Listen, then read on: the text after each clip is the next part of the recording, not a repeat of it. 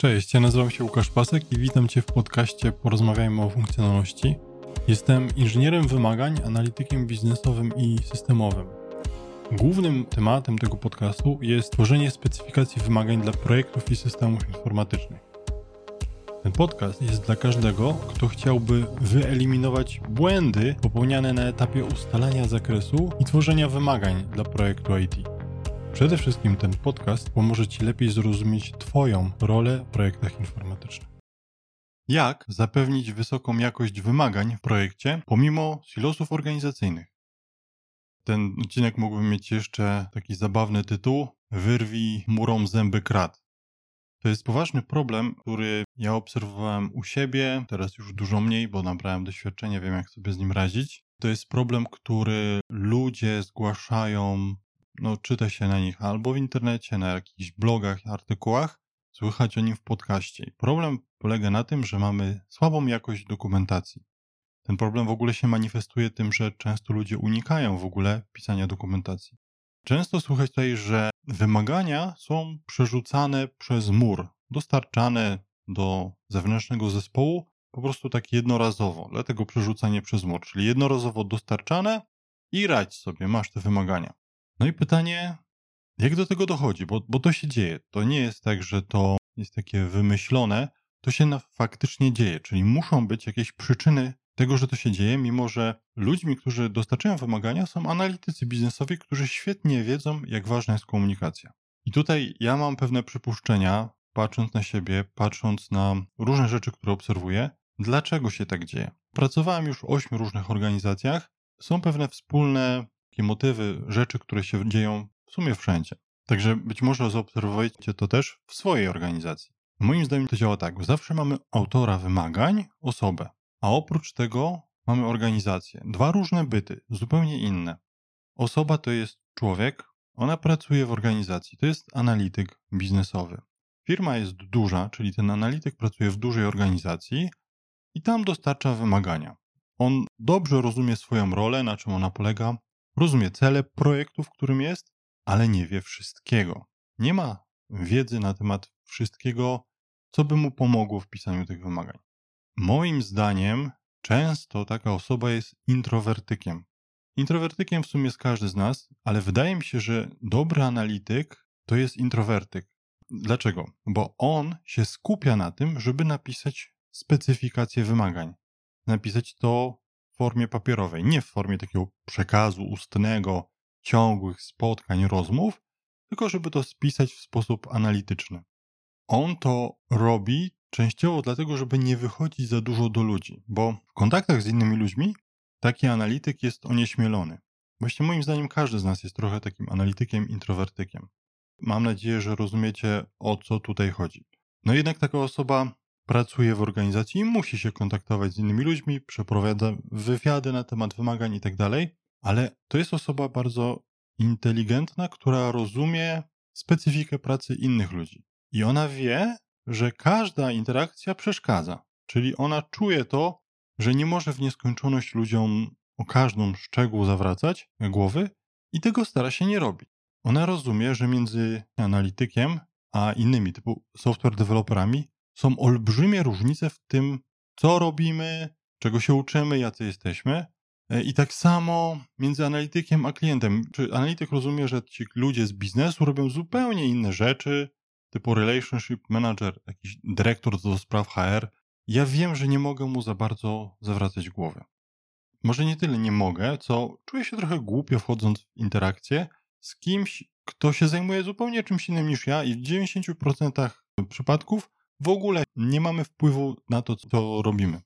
No i mamy tego analityka. On ma wysokie IQ, ma analityczny umysł, błyskawicznie łączy różne skrawki informacji i on sobie dobrze radzi z tą analizą biznesu, zrozumieniem systemów.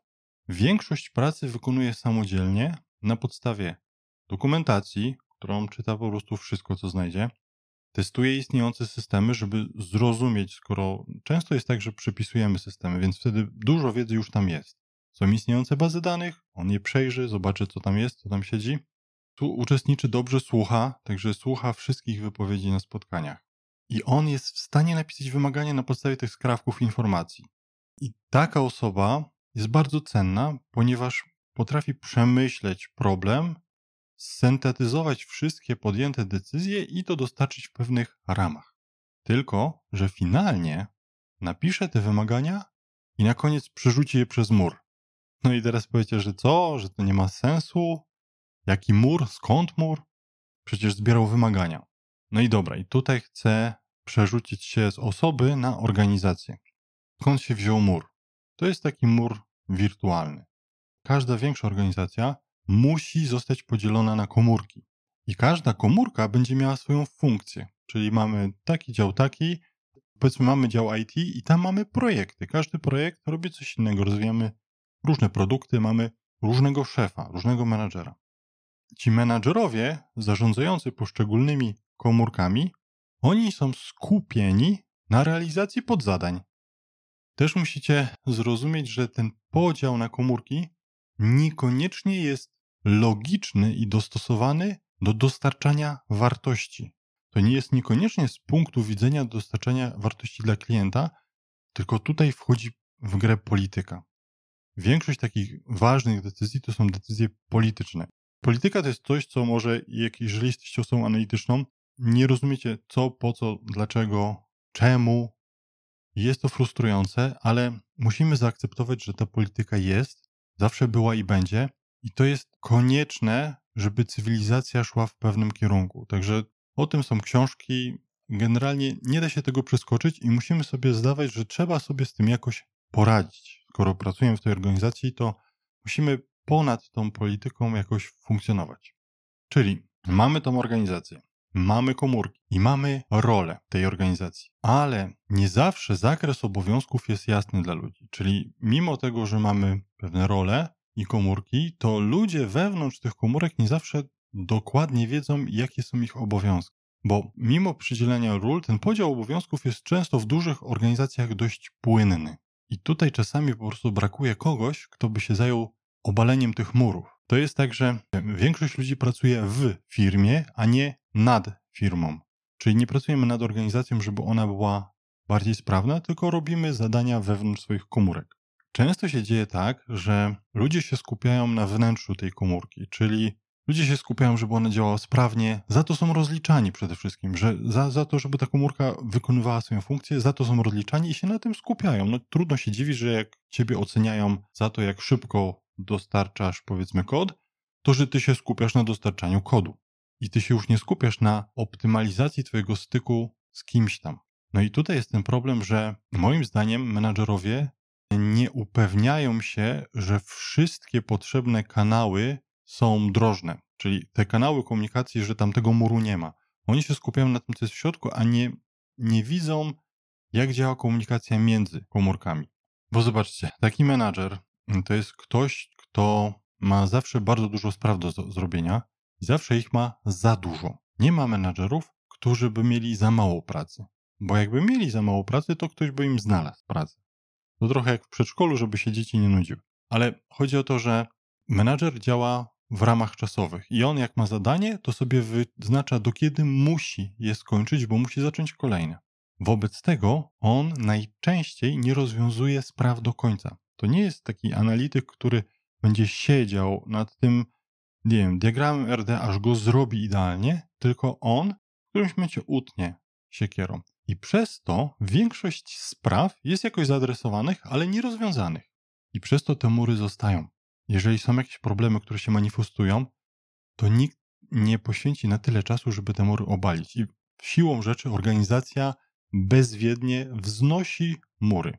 Teraz mamy te wymagania przerzucone przez mur.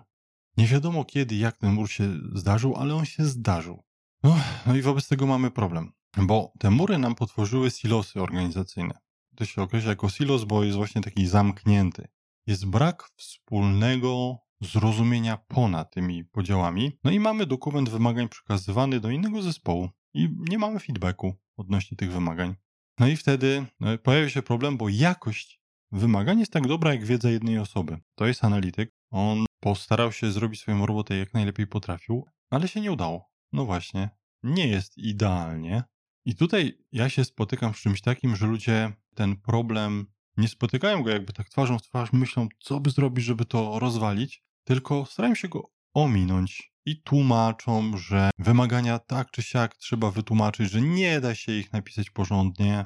W ogóle doświadczeni konsultanci często radzą, żeby się najczęściej, jak najwięcej komunikować i nie pisać specyfikacji wymagań. Po prostu nie pisać. Niektórzy twierdzą, że przykładowo user story piszesz po to, żebyś z kimś pogadać. To jest taka obietnica rozmowy. I jeżeli ty nie pogadasz na temat user story z deweloperami, to ono nie zadziała. I moim zdaniem to jest w sumie dobra rada, ale jednocześnie bardzo zła, bo z jednej strony no, komunikacja nikt nie może powiedzieć, nie napotykając się, nie wiem, nie jeżeli ja bym powiedział, że mamy się nie komunikować, to bym pewnie został zlinczowany tutaj. No, ja robię podcast o inżynierii wymagań, mówię się, żeby się nie komunikować, ale, ale nie o to mi chodzi. Chodzi mi o to, że my powinniśmy nadal pisać, pisać, pisać wymagania.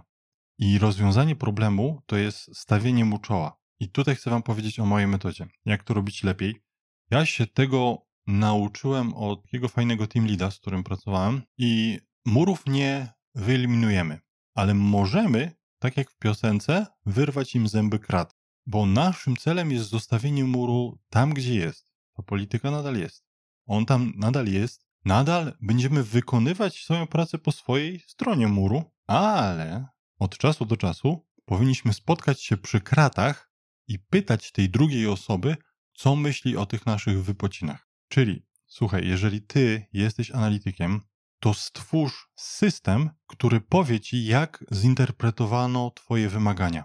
I tutaj warto poczytać taką pracę Kenneta Ora, Kenneth Orr przez 2R. On pracował nad czymś, co się nazywa Feedback Controlled Systems. I twierdził, że każdy system, że system nigdy nie będzie idealny i potrzebuje pętli zwrotnej, ze świata rzeczywistego, która będzie poprawiać jego jakość. I naszą pętlą zwrotną będzie ten feedback. I ten feedback potrzebujemy ze strony użytkowników, czy nasze wymagania zaspokajają ich potrzeby, ze strony deweloperów, testerów, czy jak zinterpretowali. Musimy widzieć, jak one zostały zinterpretowane przez deweloperów.